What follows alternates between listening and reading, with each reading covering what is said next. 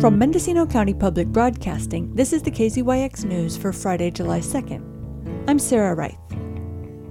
There's a new addition to the art scene in Ukiah.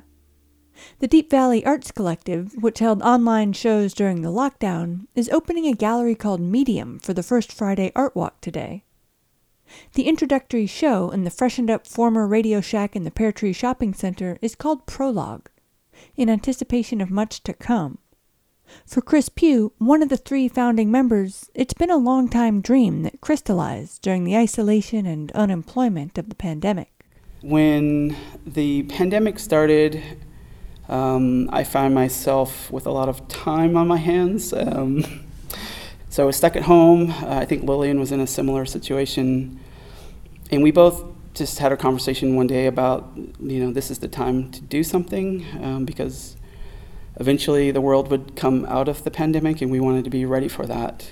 I took a look at your prologue, and it, it's like a paragraph, like three lines deep of artists. How did you get all these people to, to come together and, and trust you with their beautiful work? I'm Lillian Ruby, co founder of the Deep Valley Arts Collective. And uh, really, it started with us creating the online uh, virtual galleries uh, through the pandemic because we wanted to bring everyone together uh, at a time when nobody could be together in shared space. So the virtual gallery really made it uh, possible for us to bring the different artists throughout the county and, and beyond together and share ideas and creativity. Um, and they all really enjoyed having this this greater whole that they were a part of. The work upholds the promise of multiple mediums, starting with a paper doll sculpture that looks fully prepared to start doing somersaults.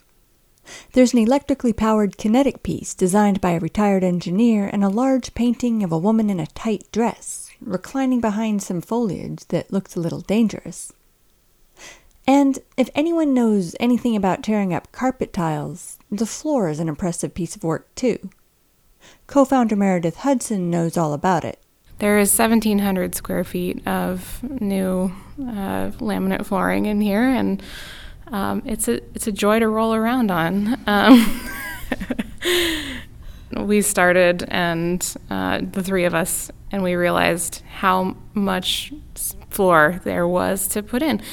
Um, so uh, a coworker of mine who's uh, 10 years younger than me and far more energetic helped me put it in. late into the night, many nights. the goal for the space is to establish artist studios and become a destination for classes and workshops. Monthly art shows will be juried, and the founders have pledged to take no commission on art sales. Pugh is a longtime photographer whose work is probably familiar. For me, uh, community is really important. Um, years ago, I helped establish the local photography club here, um, which brought together I don't know, hundreds of people together eventually over time.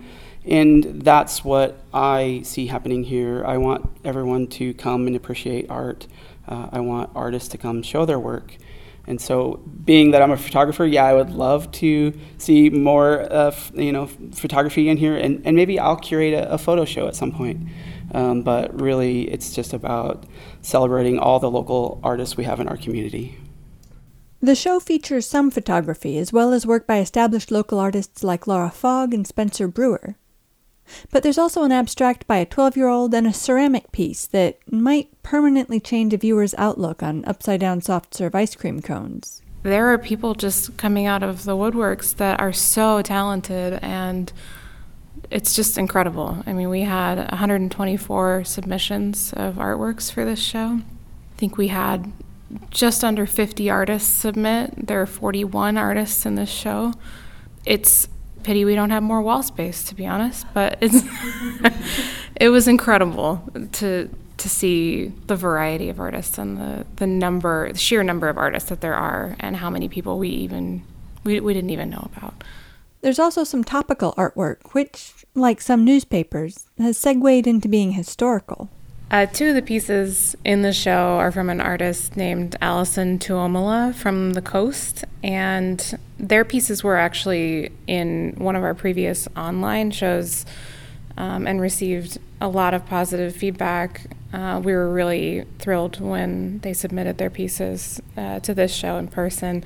They're much larger than they appear uh, in the online world, so they really stand out in terms of you know content and technique, uh, composition, and also just sheer amount of work that's apparent in them. When you get up close to them there's so many small pieces of material in the collages and they're they're all chosen very carefully and with a lot of intention Yeah. that you can spend a lot of time looking at them The self portrait piece is called Mourning in America, like mourning in, in grieving.